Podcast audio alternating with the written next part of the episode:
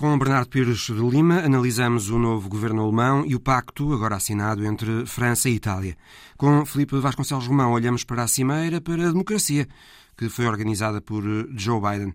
E a correspondente da Antena um em Londres, Rosário Salgueiro, entrevista Pedro Ramos Pinto, professor de História na Universidade de Cambridge, sobre o primeiro ano do Reino Unido fora da União Europeia. Bem-vindos.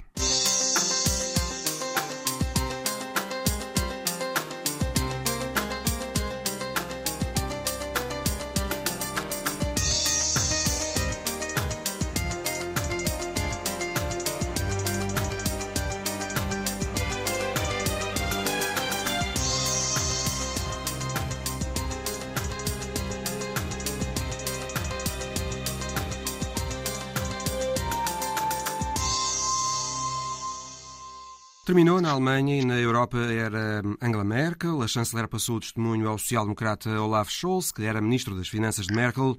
Bernardo Pires de Lima, boa tarde. Pode-se esperar com Olaf Scholz uma liderança na mesma linha de Merkel? Uh, depende do que... Como é que tu caracterizas a liderança de Angela Merkel? Eu penso que ela é definidora mais de uma gestão permanente de crises do que propriamente de uma grande visão estratégica, uh, embora seja discutível esta minha leitura e há... A doutrina divide-se. Uh, nesse sentido, o que, como eu olho para o programa apresentado, pela, pelo, pelo menos pela síntese tornada pública do programa tripartido, ou seja, dos três partidos que envolvem a coligação, eu penso que ele é bastante mais ambicioso do que propriamente uh, feito para uma gestão contínua de crises, embora Estava elas a mais estejam já a acontecer. No estilo não? de liderança, será uma liderança pragmática, como foi a liderança de Angela Merkel?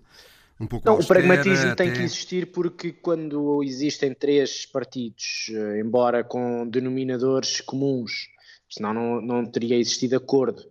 Uh, uh, uh, digamos, a, a chefia do governo implica um pragmatismo muito grande e, uma, e uma, uma, um expurgar um pouco de, de, de, de alguma ideologia ou de alguma intransigência uh, em função da estabilidade governativa. Eu penso que os sinais que foram dados, ou seja, uma negociação uh, profissional com equipas uh, de todos os lados, bastante transparente, uma necessidade e uma vontade dos três partidos em uh, acelerar e, portanto, não conduzir uh, o, o processo negocial por cinco meses, como aconteceu há quatro anos, foi muito mais rápido, durou dois, dois meses apenas. Portanto, isso in, conduz-me à, à conclusão de que os três queriam dotar rapidamente a Alemanha de um novo governo, estavam disponíveis a flexibilizar Uh, um acordo e, portanto, expurgar uh, de, de, de alguma intransigência alguns pontos que não seriam convergentes e, e, e querem caminhar para uma estabilidade legislativa. É evidente que uh, o que propõem, é sufici- algumas das suas propostas, é suficientemente uh, ambicioso para perceber que este caminho de quatro anos não será um caminho Uh, limpo, sem debate interno, mesmo dentro da coligação. Eu acho é que o sinal é positivo no sentido em que se percebe que uh, uma espécie de fragmentação maior do quadro partidário alemão não leva a bloqueios do sistema.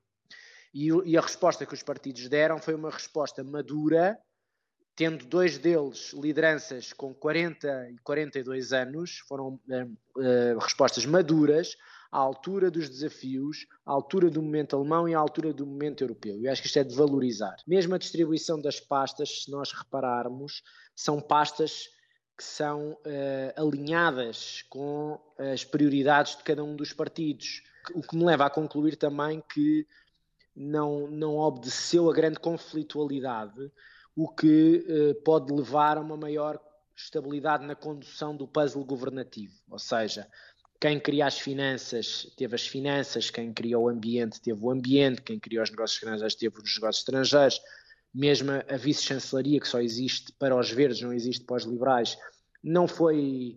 pelo menos publicamente, não levantou nenhum tipo de questão. Referiste as finanças, de... nas finanças fica um ministro visto como frugal. Quer dizer, aí também a doutrina divide-se, porque nós também podemos dizer que há correntes dentro do S P D que, que são perfeitamente alinhadas com a C D U e, portanto, com uma certa ortodoxia financeira. Uh, os liberais têm tido esse discurso de responsabilidade financeira, mas já há muitas portas abertas sobre a necessidade de flexibilizar um conjunto de procedimentos. Quer dizer, flexibilizar é difícil falar disto do ponto de vista financeiro na Alemanha, porque há um teto da dívida constitucionalmente consagrado. Portanto, não diz só respeito às regras do Pacto de Estabilidade e Crescimento uh, da, da zona euro. Tem uma, uma dimensão interna legalista muito forte. E depois há uma predisposição ideológica dos liberais para terem essa uh, consolidação orçamental. Por outro lado, há uma vontade expressa em programa de governo uh, de grande investimento público. E, portanto, uh, há, são, são planos que têm a ver com uh, não só a digitalização, mas também com a economia verde, e que implicam ou podem implicar alguma derrapagem, quer na dívida, quer no déficit.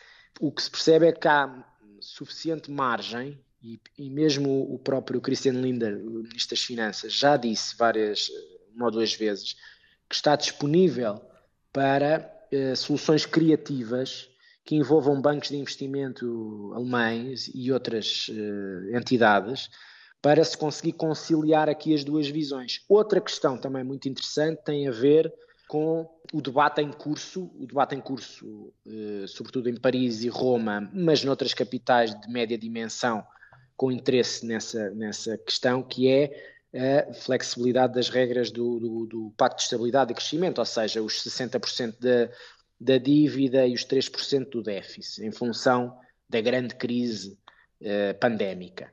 Nós temos hoje em dia a maioria das economias da zona euro com dívidas públicas acima dos cem por cento do P I B, por fruto de emergência, e o quadro dos calendários da, digamos, da consolidação orçamental estão suficientemente flexibilizados até dois mil e vinte e três. O que se pede aqui é uma extensão desses prazos e a eh, definição nas regras do acordo, do pacto, de outro tipo de, de, de quantificações. E o que me parece é que há aqui um caminho que não está fechado na Alemanha de todo, mas pelo menos os verdes são muito favoráveis a essa flexibilidade, o S P D tem correntes que são, os liberais estão, uh, vendem mais caro isso, mas em Paris e Roma, isso, quer Mário Draghi, quer Macron, encaminham-se para essa e já defenderam isso publicamente. Isso é interessante do ponto de vista português, é interessante do ponto de vista espanhol, grego e por aí fora. Por aí uh, pode haver alguns alinhamentos extra-alemães, uh, ou seja, no quadro comunitário. Li uma análise, Bernardo, que dizia que qualquer dos três partidos da nova coligação alemã representa uma ameaça aos interesses franceses. A política de defesa débil dos sociais-democratas, a frugalidade dos democratas livres e a oposição a tudo o que é nuclear dos verdes. E que terá sido por isso, talvez, que a França e a Itália assinaram há dias um tratado bilateral. Terá sido por isso, Bernardo? Esse tratado é um tratado a pensar na Alemanha? É, mas não pelas razões que foram apontadas por ti, citadas por ti. Pelo menos é a minha leitura. Primeiro, o S P D não é um partido indiferente à valorização da defesa alemã e da defesa hum, da União Europeia, nem, pouco mais ou menos, com a inversão do investimento na Aliança Atlântica. Em segundo lugar, uh, no quadro da, dos verdes, os verdes aceitaram, que era aliás uma bandeira, os verdes também têm uh, duas correntes históricas internamente, uma muito mais ideológica e outra muito mais pragmática, e é essa via pragmática que nos últimos vinte, vinte e cinco anos tem vingado e tem trazido os verdes para eh, o arco da governação. Um, os verdes aceitaram, sem grande problema, uh, que um, uh, o, o sistema nuclear, de proteção nuclear norte-americano, se mantivesse no território alemão. Do, do ponto de vista do Tratado do, do Quirinale, entre a França e a Rússia e a, perdão, e a Itália, eu não digo que seja uma resposta à Alemanha diretamente, mas o timing não é indiferente. Não é uma resposta à Alemanha diretamente porque ele está a ser negociado desde dois mil e dezoito. Ainda o primeiro-ministro italiano era o Gentiloni. Mas admites que é um tratado também a pensar na Alemanha, não é? Também a pensar na Alemanha, mas também a pensar no quadro do pós-Brexit, ou seja, de um elemento forte, um dos três grandes da, da União Europeia, que sai. Portanto, é uma preparação também do novo equilíbrio, do novo alinhamento entre França, entre Paris e Roma. Portanto, há aqui várias, vários destinatários. Agora, o timing da, eh, do fecho das negociações e da sua apresentação pública em Roma é que não é inocente. É exatamente no dia anterior à formalização da, do acordo de coligação na Alemanha.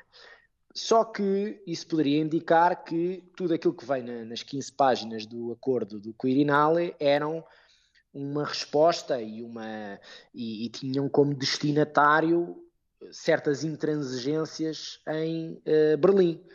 Ora, o que nós vemos dos dois, o programa de governo alemão e este tratado franco-italiano, é uma grande convergência de posições, nomeadamente...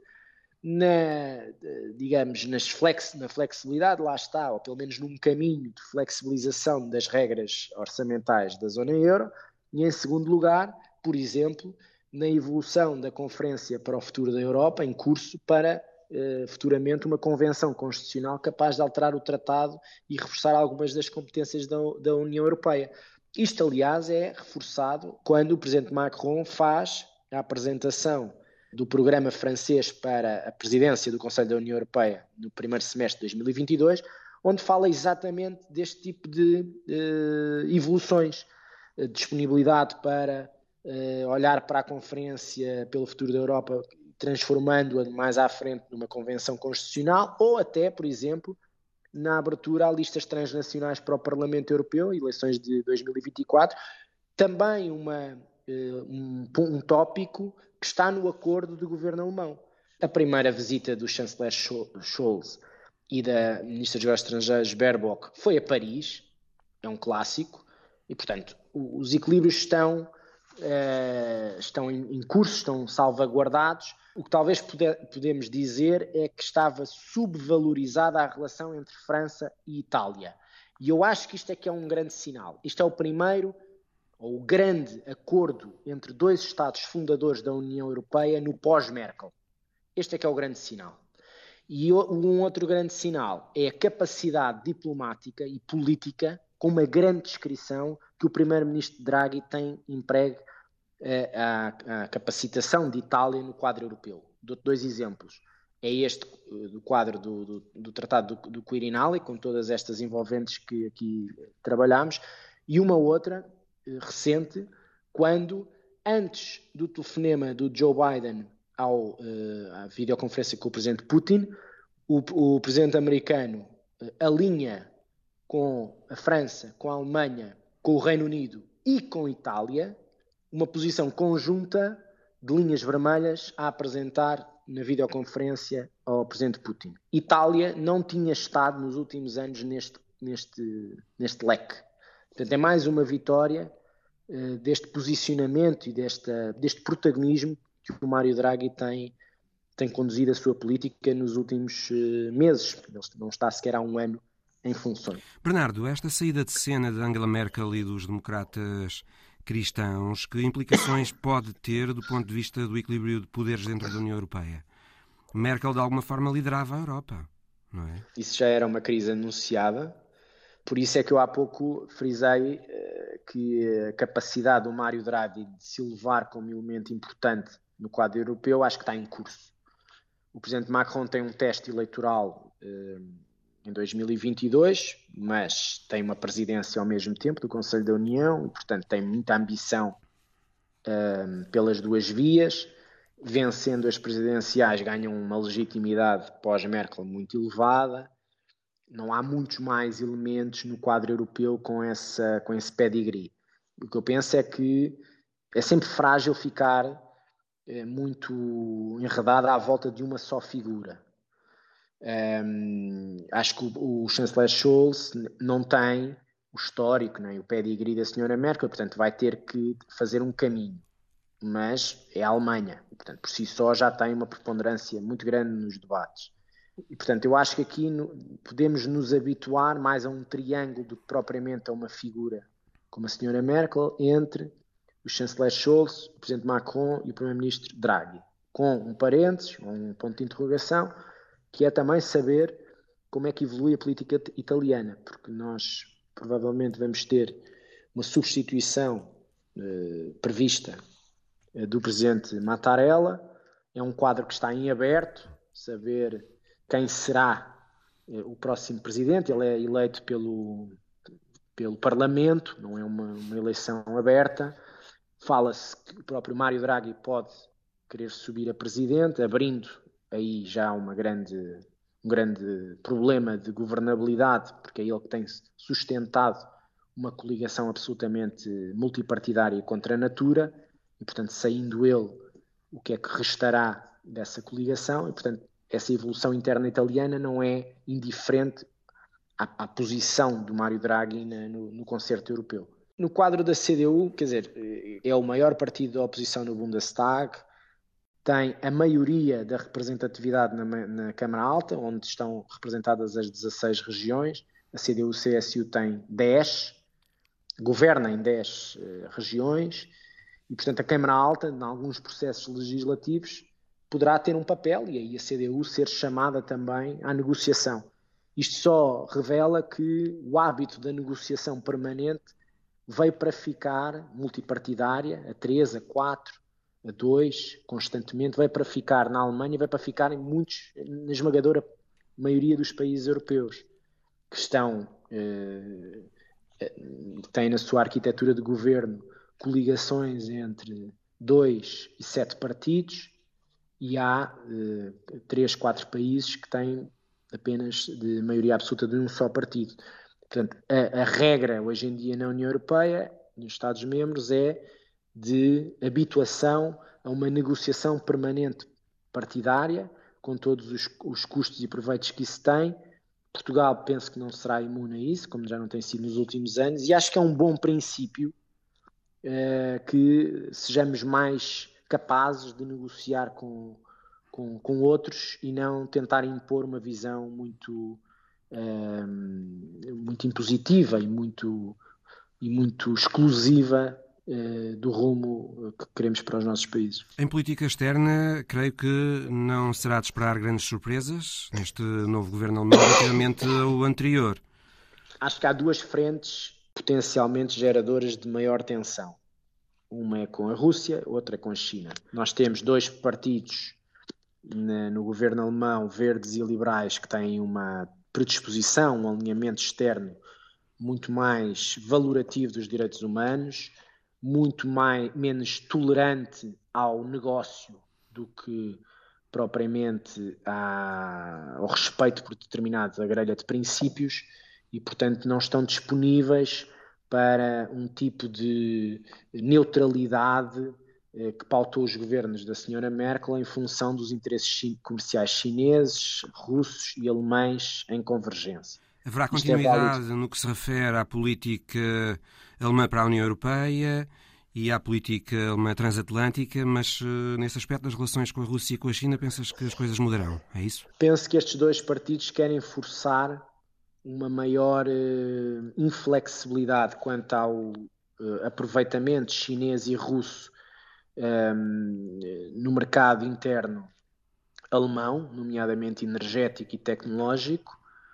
Uh, é, é evidente que todo o, digamos, o posicionamento uh, das organizações empresariais e industriais alemãs tem sido favorável a esse relacionamento aberto, porque são mercados uh, de exportação, sobretudo automóvel, muito interessantes, e a senhora Merkel tem, governou sempre num limbo de grandes equilíbrios com este, esta flexibilidade, acusada de, de grande flexibilidade em relação a, aos interesses russos e aos interesses eh, chineses. No caso aqui, o, a maior intransigência de curto prazo tem a ver com o gasoduto Nord Stream dois. Não é? Uhum. A questão é saber se o S P D é sensível a essa pressão verde e liberal, ou se, mais uma vez, tenta ser o partido dos equilíbrios e o chanceler da, digamos, da, das relações multilaterais, mesmo que nós estejamos num caminho que, a meu ver, tem sido sinalizado por vários uh, governos, de alguma inversão na relação com a China. Olaf Scholz tem que ser uma espécie de António Costa? Ou de Joe Biden, que também tem tido sempre de dirimir conflitos dentro do próprio Partido Democrata? Com menos intensidade e com, com menos, uh, men- conflitos menos graves. Quer dizer, essa tensão no S P D é uma tensão latente, nomeadamente na influência que a Rússia tem sobre várias elites do S P D. Isso não, não, é, uma, não, é, não é do presente, não é da liderança de Scholz, é histórico dentro do S P D. O que eu digo é que pode ser, além dessa pressão interna dos outros dois partidos de governo, o que nós temos aqui é outro tipo de leitura de várias capitais uh, ao que devem ser os próximos anos, nomeadamente na abertura e na, no espírito acrítico do investimento chinês. Eu vou-te dar só um exemplo, primeiro mais ou menos, mais uma vez, o primeiro-ministro Draghi, nestes oito meses, nove meses de mandato, já vetou três grandes investimentos chineses na economia italiana, nomeadamente no, no, na indústria tecnológica e no agroalimentar. E, portanto, nós temos o presidente Macron também a dizer eh, que a relação tem que ser diferente. Os Estados Unidos estão a tentar encontrar ainda uma metodologia para, para esse adversário estratégico.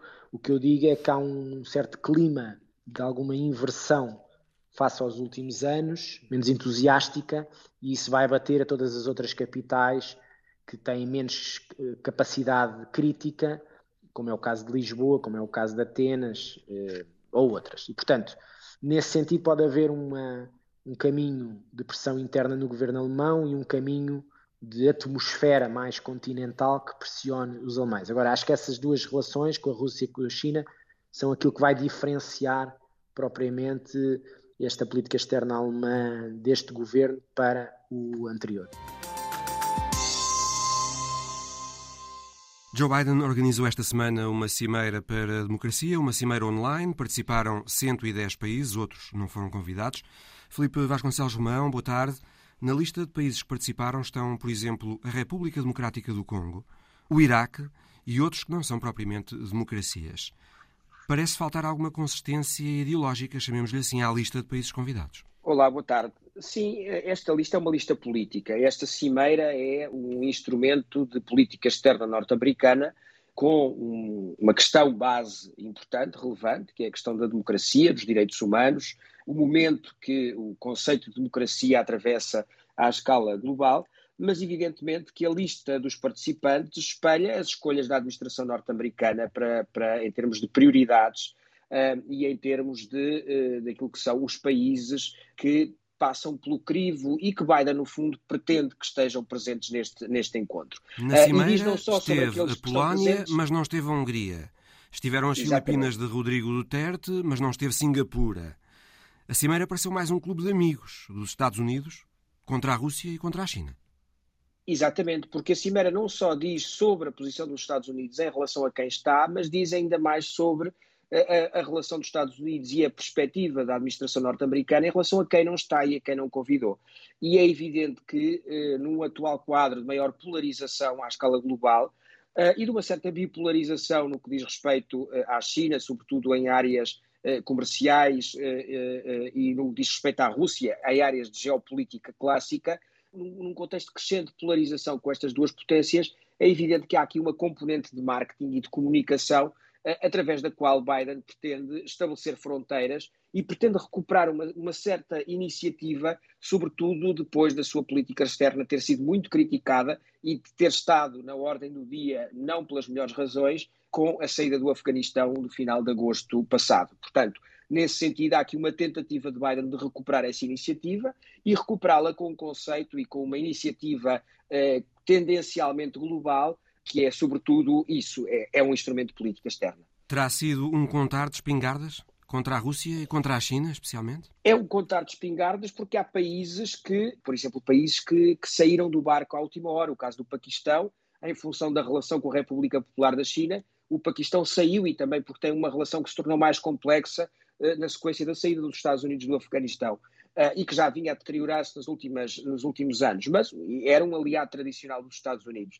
Mas eu julgo que sim, é evidente que quem quis estar e quem até mostrou uma certa posição de orgulho em estar presente, eh, demonstrou com isso uma, uma, uma aproximação, uma, uma proximidade com os Estados Unidos da América. Nós vivemos um momento em que o poder efetivo dos Estados Unidos sofreu eh, um certo retrocesso.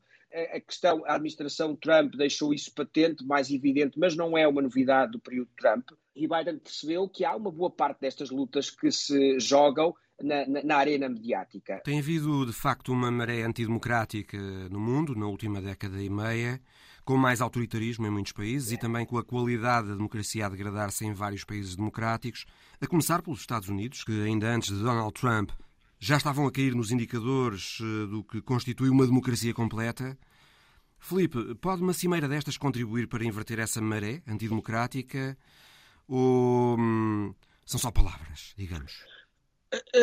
Na dimensão da política interna tenho algumas dúvidas. Tem havido um grande esforço, por exemplo, dos republicanos para limitar nas legislaturas estaduais o acesso ao direito de voto depois, depois do, do, da eleição de dois mil e vinte, em que claramente a mobilização dos, do, do, do eleitorado democrata uh, e, e a mobilização de algumas minorias nos Estados Unidos, em estados uh, que não seria de esperar, permitiram a Biden ser eleito presidente com o maior número de votos da história, e em várias legislaturas, em vários estados, os republicanos estão a conseguir retroceder e a levar a cabo reformas que permitam uma... uma um retroceder nesse, nesse campo e nesse acesso ao voto. Portanto, tenho dúvidas de que este tipo de iniciativas para o exterior convença aquilo que são as estruturas políticas internas, republicanas, eh, mais conservadoras, numa América cada vez mais polarizada. E também o retrocesso da democracia norte-americana e na qualidade da democracia norte-americana tem uma relação direta com esta crescente polarização e radicalização eh, das, de, de, de, duas, de duas fações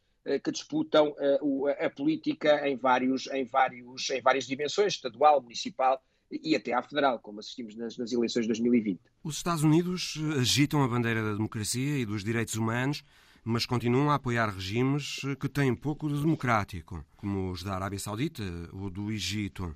E uma crítica recorrente à política norte-americana é que é sempre ótima nas palavras, mas as elites americanas fazem bem mais por si próprias do que pela generalidade dos americanos.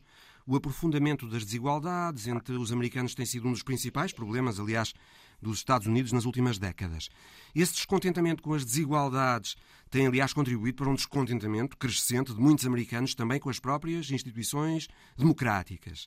Isto não mina a credibilidade dos Estados Unidos a organizar iniciativas deste tipo?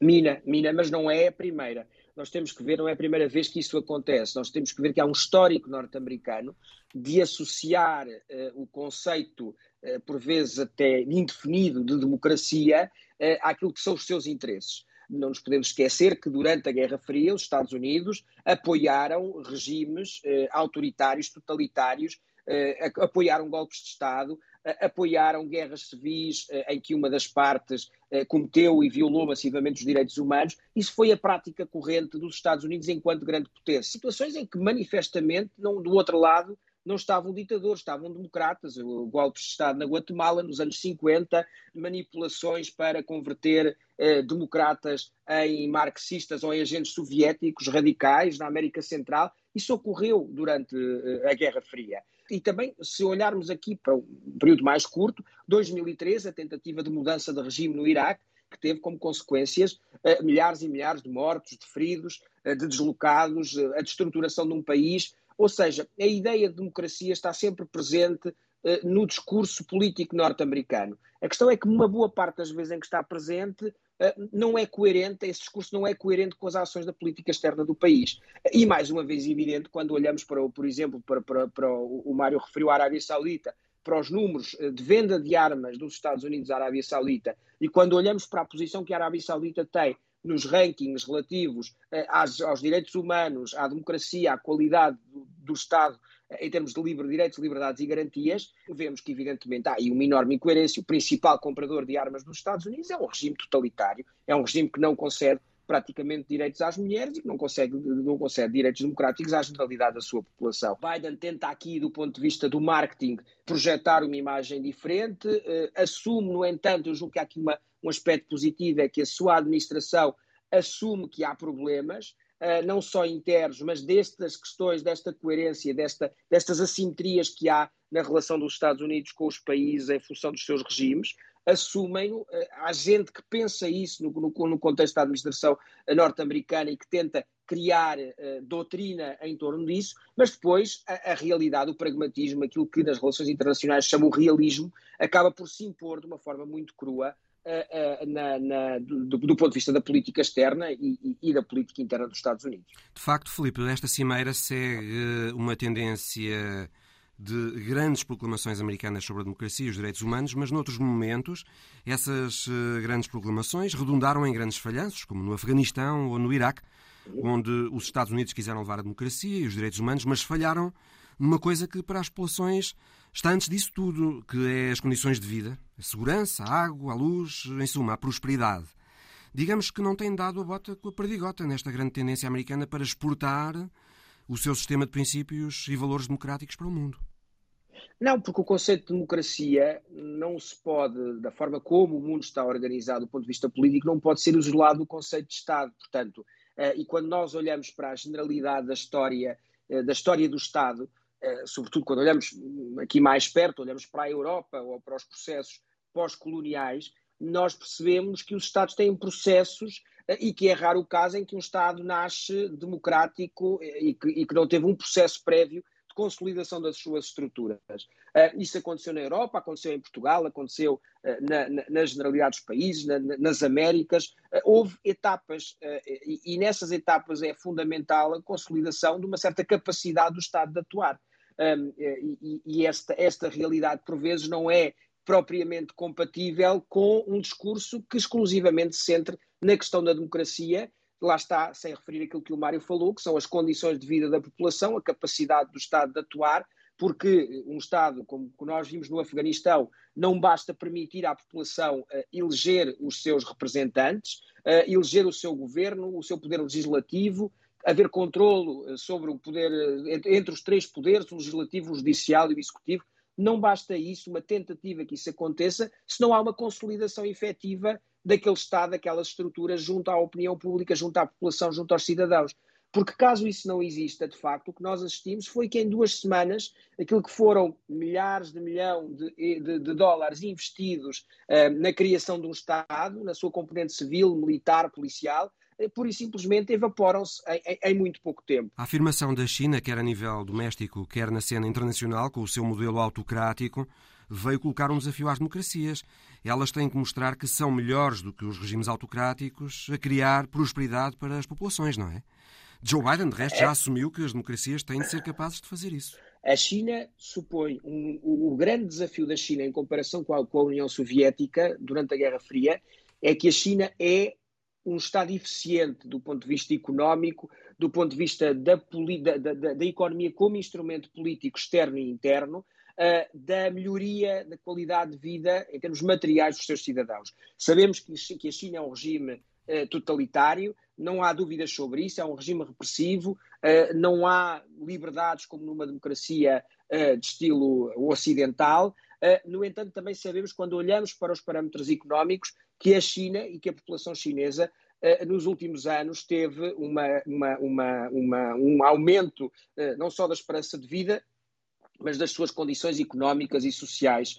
Uh, não quer dizer que não venha a ter problemas daqui para a frente, mas há uma melhoria clara das condições de vida da população chinesa, que eram condições absolutamente miseráveis uh, nos anos uh, da Guerra Civil e depois nos anos das várias experiências do comunismo maoísta ao longo do, do, das décadas de cinquenta, sessenta e até aos anos setenta. E essa melhoria permite à China dizer: nós também temos uma forma de democracia, só que mais estável e próspera do que a americana. Sim, isso é uma retórica semelhante, desse ponto de vista, à que a União Soviética também usava durante a Guerra Fria. Era a questão, no debate nas Nações Unidas e nas, e nas Comissões de Direitos Humanos das Nações Unidas, havia os debates sobre os direitos de primeira e de segunda geração, e havia esse debate e essa retórica já existia. A grande questão é que depois a União Soviética não era uma potência eficiente, não era uma potência que foi uma, uma, uma potência cujas últimas duas, três décadas foram atravessadas pela estagnação. Isso facilitava o papel dos Estados Unidos, porque os Estados Unidos surgiam com taxas de crescimento e o Ocidente com taxas de crescimento mais altas e com incrementos na melhoria, na, nas condições de vida dos, dos cidadãos. Isso não acontecia na União Soviética.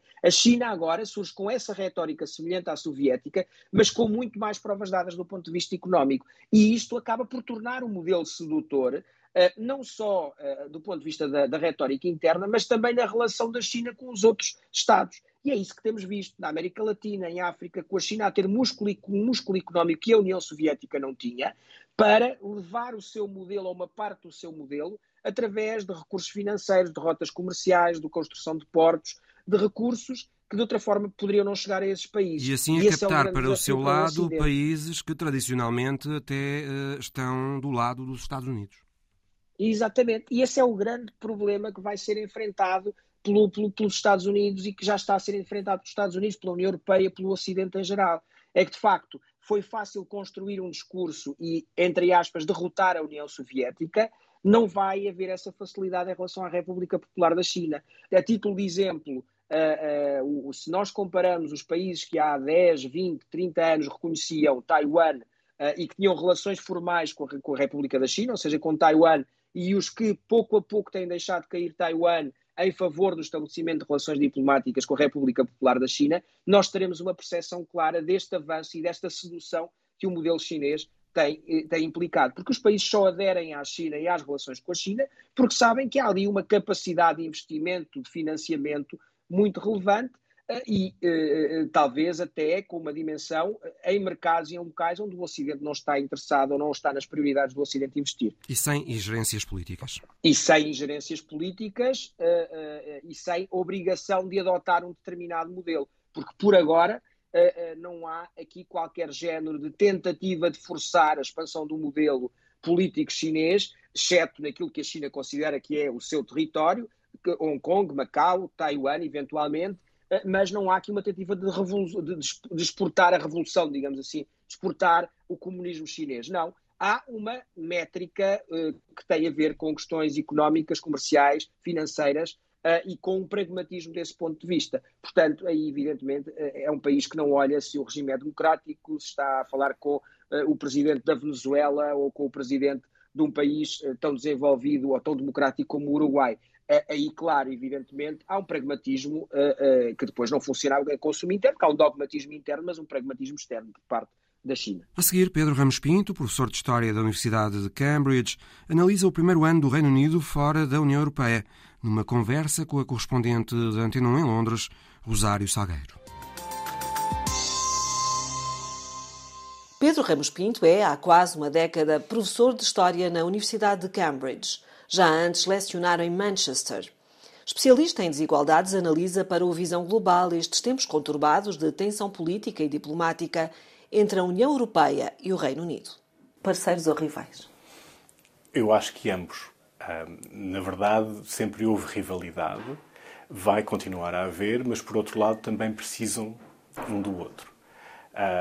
Eu julgo que o, que o Reino Unido, ao sair da, da União Europeia, resolveu para si alguns problemas políticos internos, mas criou outros externos. Ganhou alguma liberdade de ação em questões geoestratégicas, talvez, onde sempre houve divergências com a União Europeia. Lembremos que tem sido sempre o Reino Unido que tem acompanhado mais os Estados Unidos na sua política externa, Iraque, Afeganistão, Líbia, com muitas vezes grandes reticências das principais capitais europeias ou da União Europeia como um todo. Portanto, haverá alguma rivalidade, até uma competição económica, sobretudo na área financeira, mas não deixa de haver problemas conjuntos com os quais nenhum bloco, nem o Reino Unido podem resolver sozinhos. A Irlanda do Norte, as questões climatéricas, as questões das migrações, as questões de, das relações de, de comércio externo, essas continuam. A colaboração científica, todas essas terão que continuar a ser debatidas, resolvidas, negociadas. O Brexit veio, sobretudo, destapar essas rivalidades antigas? Provavelmente nós veríamos muitas destas questões serem debatidas mais nos bastidores de Bruxelas, entre, uh, entre, entre Londres e outras capitais europeias, Por outro lado, o Partido Conservador, ao propor o Brexit, veio politizar a questão muito mais e, e, e usar isso como uma bandeira política. Não se passa só a Inglaterra, também a Alemanha, também a França, também os outros países usam essas divergências para o seu próprio capital político interno e internacional. Quase um ano após a saída do Reino Unido da União Europeia, quão grande é a perda uh, ou a mudança para os dois lados uh, da equação? Eu diria que há perdas para os dois lados e não são ainda todas óbvias. E algumas, se calhar, até são, têm sido, tido menos impacto do que julgávamos, embora seja difícil descortinar isto através do efeito da pandemia.